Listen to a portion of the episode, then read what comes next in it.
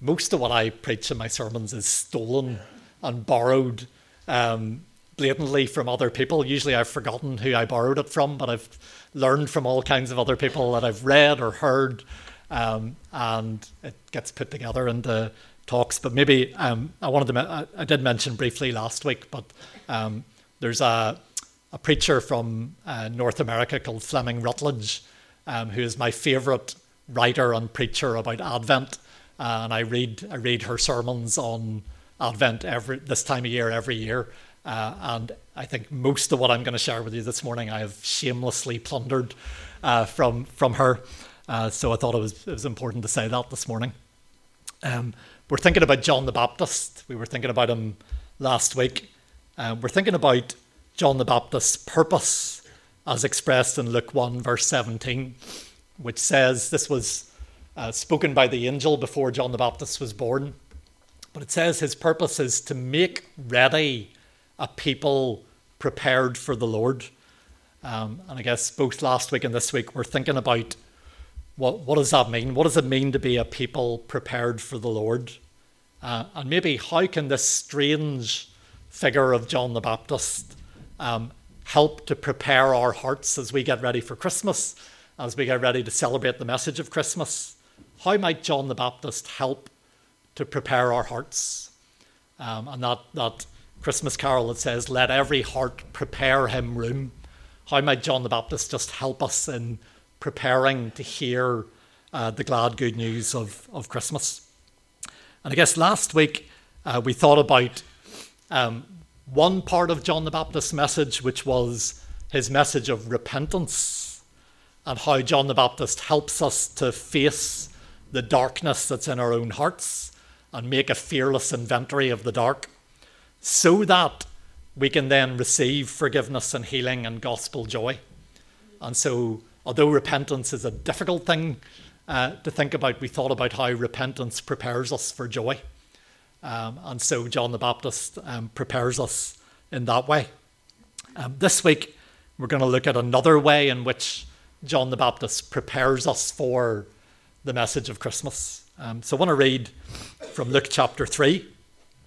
Um, I should say, of course, the, the bit we're reading about this is John the Baptist as an adult. So, of course, in terms of chronology, Jesus has already been born at this stage, but Jesus had not yet begun his public ministry. And so, in that sense, um, John the Baptist was still preparing the way for the coming of Jesus, for what Jesus was about to begin um, and do.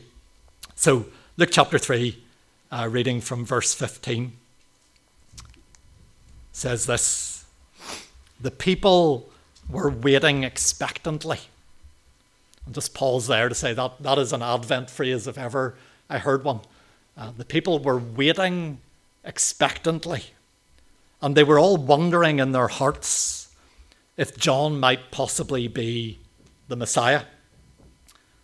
But John answered them all I baptize you with water, but one who is more powerful than I will come, the straps of whose sandals I'm not worthy to untie. He will baptize you with the Holy Spirit and fire. His winnowing fork. Oh, I'm missing a little bit of my text. You'll just have to listen. Um, oh, was it there? Oh, it's there. It is there. Um, his winnowing fork is in his hand to clear his threshing floor, to gather the wheat into his barn, but he will burn up the chaff with unquenchable fire. And with many other words, John exhorted the people and proclaimed the good news to them. Um, so last week, John prepares our hearts by calling us to repentance. But what I want to think about this week is how John prepares our hearts by pointing away from himself and pointing to Jesus. Um, so, this is a painting by somebody called Carracci. I don't know anything about art uh, back in 1600 or so. But if you look online for paintings of John the Baptist, they all disagree about what he looked like. He's very clean shaven in this one. Uh, usually he's more bearded. Um, but a lot of them um, capture this sense of John the Baptist as someone who points away from himself and points to Jesus. Um, that's kind of the whole heart of John the Baptist's life and mission. He is constantly and consistently saying, Don't look at me, look at Jesus. John, John the Baptist's whole life and mission is to be a signpost pointing the world to the one who is to come, to Jesus. Um, so if you look at the language in the passage that we, we just read, um, John the Baptist, Baptist talks about one who is coming who is more powerful than I.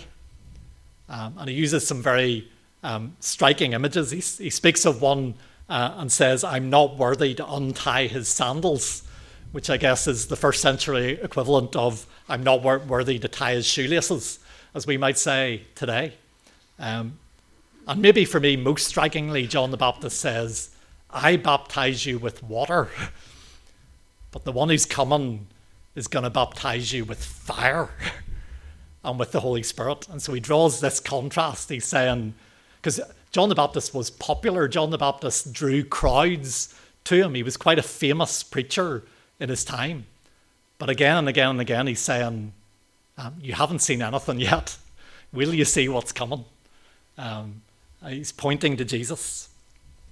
Um, and we see the same thing when we look at the other Gospels. So, uh, famously in John chapter 1, um, John the Baptist, when Jesus does appear uh, ready to begin his public ministry, what does John the Baptist say? He says, Look, the Lamb of God who takes away the sin of the world. And I love the way in John, in John chapter 1, then uh, a little bit later, it tells us the next day, again, John the Baptist went out and said, Look, the Lamb of God. And it's telling us this was an everyday thing for John the Baptist. Every day, what's he about in case people haven't got the message? Look, don't look at me, look over there. It's the Lamb of God who takes away the sin of the world. And maybe again, in a, in a very memorable image in John chapter 3, John the Baptist actually compares himself to the best man at a wedding. Um, so I got to see Wallace Bruce being a best man um, a couple of weeks ago, uh, and he did the job very well. He got very emotional. Um, but um, I don't know if you've ever been at a wedding. This wasn't true of Wallace, but I don't know if you've ever been at a wedding where the best man made it all about himself um, and kind of tried to make himself the center of the show and was kind of going, Look at me, look how funny I am, look how amazing I am, and distracted attention away from the bride and groom. That's a best man being a bad best man, uh, the worst man, maybe. Um, that's not the job of the best man. And John the Baptist, when he talks about being the best man, says, The friend of the bridegroom waits for the bridegroom and listens for him. And when he hears the bridegroom's voice, he is full of joy. What, what does the, the best man want? He wants everyone to look at the bridegroom and see how amazing he is. He wants everyone to listen to the bridegroom and not listen to him. Um, it's a really memorable image. What gives him joy is to point attention uh, towards the bridegroom, towards Jesus. Uh, and so, in all of that, I think John the Baptist um, helps us look at Jesus and maybe asks us this question. It's a question I want us to think about this morning. What do you see when you look at Jesus? John the Baptist keeps telling us, look, look, look. Um, and I wonder, what do you see when you look at Jesus. Let me tell a story for a minute about the Dalai Lama. You don't need to panic, but I want to tell you a story. Um, the, the Dalai Lama is the most famous Buddhist leader in the world. Uh, and many years ago, um, he gave an interview to the, the New York Times. And at one point, the interviewer asked the Dalai Lama if he ever got angry. Uh, and maybe to help him or encourage him a little bit, the interviewer added this comment and said, even Jesus got angry um, and asked him, Do you get angry? Uh, the Dalai Lama responded quite vehemently and said, Don't compare me with Jesus. He is a great master, a great master. Um, don't know what you think of that response. It's really thought provoking. Um, there's a lot, I think there's a lot to like about that response, and there's a lot of humility in it. Um, it might even sound a little bit like John the Baptist. Um, and yet, I, I want to suggest this morning that actually there's a world of difference between the view of the Dalai Lama and the view of John the Baptist because John the Baptist does not regard Jesus as a great spiritual master. John the Baptist regards Jesus as the great master, the master of the house, the master of the universe, who has come uh, to, to that which is his own. He doesn't see Jesus as a wise spiritual teacher or guru or prophet. He sees him as the Messiah, the long expected king.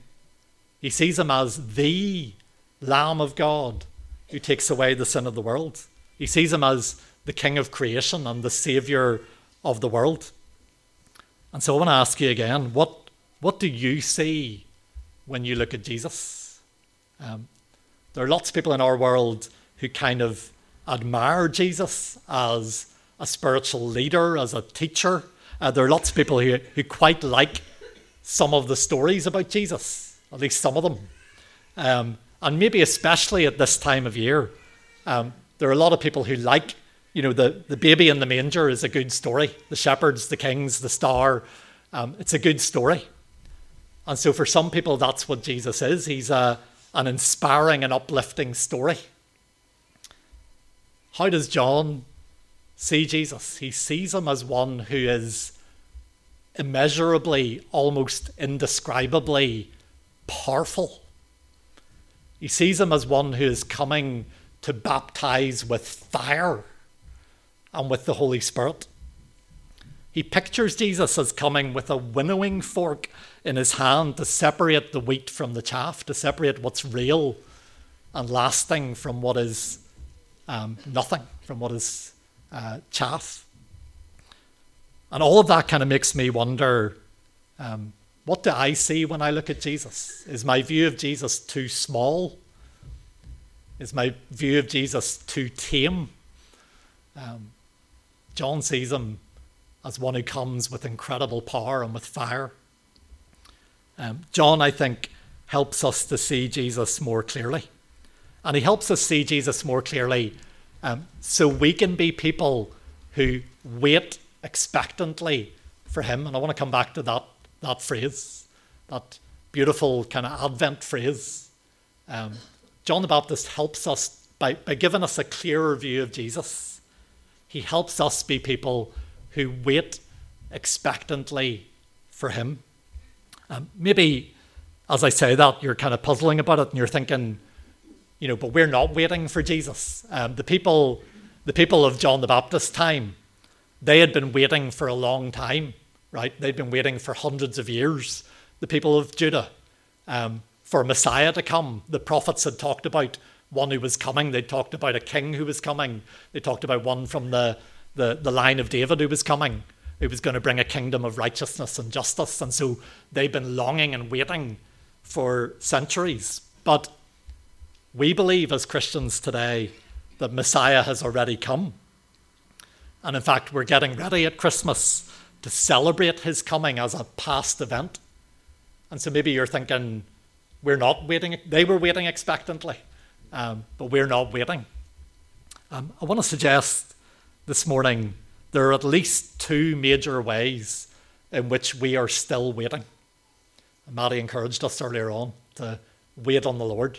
Uh, I want to suggest two uh, big ways in which we're still waiting. And the first one is this is that we are waiting for him to come again. Um, I don't know if you know that historically, Advent was not primarily the time for the church to get ready for Christmas. It was actually primarily the time uh, to focus on waiting for the, the second coming of Jesus. And we're waiting for him to come again.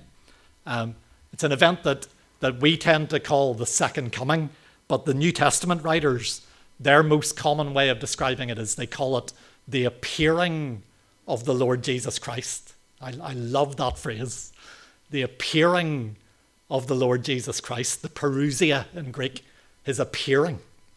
In other words, they're, they're saying right now, Jesus is hidden from our sight, but the day is coming when he is going to appear, and all eyes will see his glory And then every knee will bow and every tongue will confess that Jesus, the Messiah, is Lord. And then the secrets of all people's hearts will be revealed, and then he will judge the living and the dead. That's what our New Testament tells us. Um, and we do need to pause when we say that and say, if we are not trusting in Jesus as our Saviour, if we're not leaning the confidence of our hearts and our lives on Him, then that's kind of a scary thing to think about. It's a day to fear because we have to ask who can stand on a day like that when everything that's hidden is brought into the open and the secrets of every heart get revealed and the righteous one judges the living and the dead. Who can stand on a day like that? He comes with a winnowing fork in his hand to separate the wheat from the chaff. But I also want to say this that the good news of the gospel is this is that that is not a day that anybody needs to fear because the one who's coming as the righteous judge is also the one who came as a baby in a feeding trough. And he's also the one who died on a hill outside Jerusalem on a Roman cross. He is the Lamb of God who takes away the sin of the world, and he has taken the fire of judgment on himself. And so, if we ask him, he will take the shame and the blame of our sin, and he will forgive us and wash us clean and make us new and give us a new heart and put his spirit within us. And if that's something you haven't done in your life up to now, that's something you can do this morning. Is ask him to take away your sin and to make you new and to give you a new heart and to give you his spirit. Um, and then that day of his appearing, that day of his coming, is not a day that you need to fear. That is a day of great joy. We wait expectantly for his coming. Um, and there's a beautiful old hymn uh, that I think expresses it uh, really well when it says, And Lord, haste the day. So the songwriter is saying, Let it be soon, haste the day when my faith shall be sight. The clouds be rolled back as a scroll, the trump shall resound, and the Lord shall descend. Even so, it is well with my soul. Right? The songwriter is not afraid of that day, but is looking forward to it, is leaning forward, waiting expectantly for faith to be turned to sight. We're waiting expectantly for the day of his appearing. Um, there's another sense in which uh, we're waiting. That's one, one big sense in which we're still waiting. Uh, but there's another sense which I think is also really important. Um, sometimes maybe we think like this we think Jesus came 2,000 years ago and all these dramatic things happened miracles and angels and just stuff happened all around him. And one day in the future, Jesus is going to come again, and then all kinds of dramatic and miraculous things are going to happen. But sometimes we think here in the middle, in the meantime, nothing much happens at all, right? Sometimes that's how we think. Um, there's miracles on the left of us and miracles on the right of us, but here there's nothing much. Um, here in the middle of our ordinary days and lives, um, well, I guess, can I ask this question? Do we have the expectation that Jesus will come? That he will come with power? That he will come with fire? That he will come with his Holy Spirit? And that something might happen? right where we are in the middle. Um, when our brother James from Nigeria was sharing with us last week, um, James used a phrase that really stayed with me this week. And he was encouraging us, and he said, If we're trusting in God, we're waiting and trusting in God, He will come to visit us. I think that's a powerful phrase. Um, he will come to visit us. I wonder, do you believe that that is true? that Jesus could show up in the circumstances of your life this week, in your home, your family, your workplace, your neighborhood, and make stuff happen. make things happen, make things new. Wonder, do you believe that? Or do you believe that all the miracles are back then and someday in the future? Do you believe that Jesus could come with power, that he could come with fire? Um, When John the Baptist was born, um, his father spoke prophetically in Luke chapter 1, verse 78. Uh, it's one of my favourite Advent verses. Um, and his father spoke these words. He said, because, because of the tender mercy of our God, the rising sun will come to us. And actually, literally, what it says is the rising sun will visit us. There's that phrase. Um, the, the, the light will come uh, the light will visit us. And then, if we ask what will happen when the rising sun comes to us, uh, Zechariah goes on in his words to say, Light will shine on those living in darkness. Right? It's like the, the verse that Jenny read to us earlier. Light will shine on those living in darkness. Light will shine on those living in the shadow of death and will guide our feet into the path of peace. That's what will happen when the sun rises. Um, and so I think John the Baptist teaches us to wait expectantly, especially where there, and this has been a big theme this morning, but especially where there is darkness in our lives or in our world, especially where we're aware of the shadow of death, especially where there is a lack of peace in our lives, where there's a lack of shalom a lack of well being and wholeness. We are to be people who wait for the sunrise. Right? I don't think that's just about waiting for his appearing and his coming, though it includes that. But it's also waiting expectantly with the belief that he may come where we are and bring all kinds of surprising, miraculous healing and hope and new life. Waiting for Jesus to come and visit us with his light and his peace. Um, maybe that's an encouragement for you uh, this morning. There's one more thing I want to just mention about John the Baptist before um, I finish. Um, and it's this let's go back to that uh, painting. Uh, I don't know why John the Baptist is standing like that exactly. It's a very jaunty kind of kind of pose. But um, I want to suggest John the Baptist also shows us, although we think of John the Baptist as a very fierce character, um, maybe coming back to a theme we talked about last week, um, John the Baptist also shows us how to live with joy. Maybe that's how you stand if you're joyful. Um, um why does John the Baptist help us show us how to live with joy? Um, I think for this reason that our world constantly teaches us to live as if we are the center of the story. And it encourages us to focus always on ourselves uh, and to find yourself and to be yourself and to express yourself and so on and so on. And the thing is, that sounds liberating. You know, be yourself, express yourself, sounds really liberating. But it's actually, in the end, really exhausting because we constantly worry about how we appear to other people. And we constantly worry about whether we are being our best selves or our truest selves or we've really found ourselves or whatever. And actually, focus on self makes our lives small and it makes our lives anxious and it makes our lives ingrown. And I think John the Baptist actually shows us a much better way. John the Baptist lives a life that is focused away from himself. So in John chapter 3, verse 30, some of his most famous words. John the Baptist says, speaking of Jesus, he must become greater, I must become less. John the Baptist, one of the most wildly popular preachers of his day, but he says, My goal, my ambition is I want to become less. I want to decrease.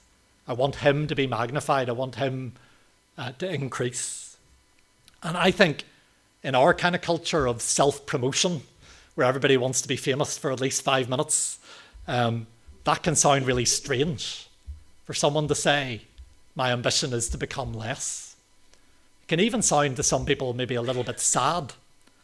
But actually, I want to suggest it's the opposite that to live as a signpost pointing to Jesus is a life of great freedom and great purpose and great joy, liberated from obsession with self.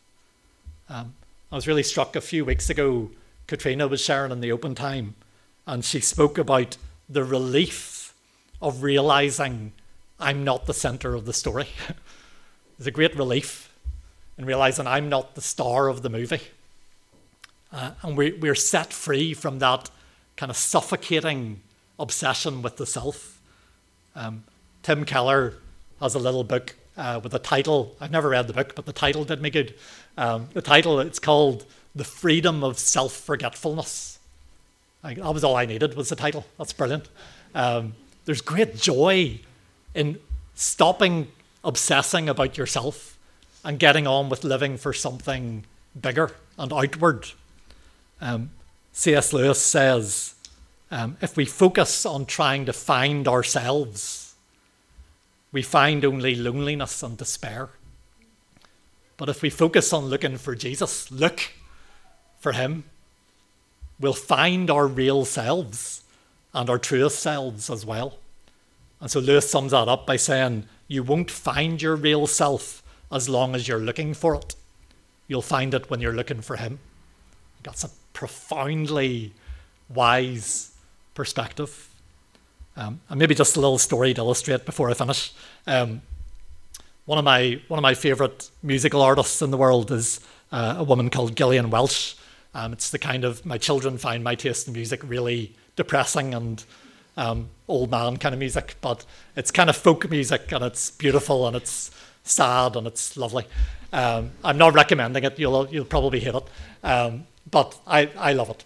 Um, one of the things that has always fascinated me about Gillian Welch is um, she's always collaborated all her life with a man called Dave Rawlings who plays guitar um, and is and sings uh, alongside her. Um, and they've they've co-written nearly all the songs. They collaborate creatively and musically on everything they do. And yet, when you buy her albums, back back when you bought albums, um, only her name appears on it. And when you buy a ticket for a concert, only her name appears. And I always found this kind of puzzling. I thought, why are they not billed as Gillian Welch and Dave Rawlings? Um, and the man's a musical genius. Um, once in my life, I got to go and see Gillian Welch live uh, in the Waterfront Hall in Belfast.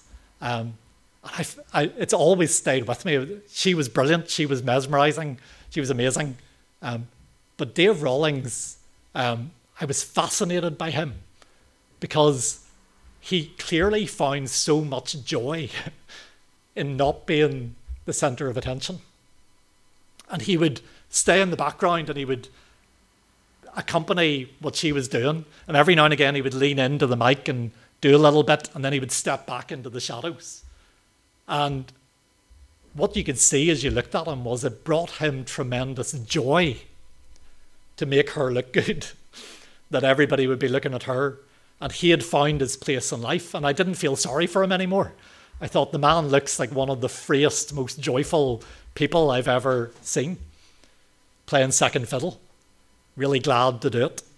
And it's kind of stayed with me as an image of, of what I'm talking about, that it's a wonderfully liberating thing to stop trying to make a name for yourself and stop trying to promote yourself or prove yourself or express yourself and instead play your part freely and gladly, lifting others up so they can shine, but also especially lifting up the name of Jesus and pointing others towards Him and saying, Look, isn't He beautiful?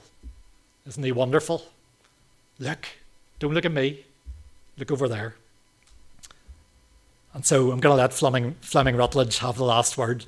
At the end of one of her Advent sermons, she says this.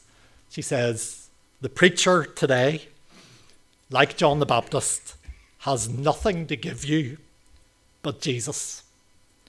That is all, and that is everything. Let's pray, and then we're going to sing together uh, to finish. Um, and just before I pray, let me encourage you.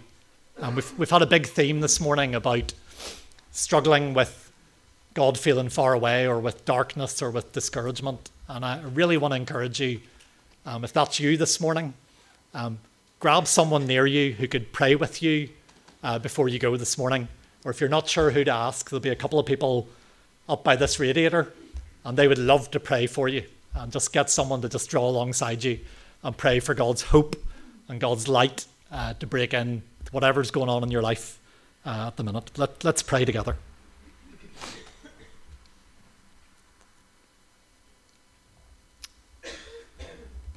Father, I want to thank you for the gift of John the Baptist. Um, and I want to thank you for how he consistently and repeatedly and stubbornly points us towards Jesus and says, Look. Father, I want to pray this morning that you would give us a clearer picture of who Jesus is, and that if our picture of Jesus is too small or too tame, I want to pray that John the Baptist would help to give us a, a clearer picture of the one who comes to baptize with the Holy Spirit and fire, of the one who comes to judge the living and the dead, the one who comes to make all things new. Father, I want to pray, would you give us a clearer picture of Jesus? Um, Father, I want to pray, would you help us to be people who wait expectantly who are waiting expectantly for Jesus to come again, for him to appear and make all things new.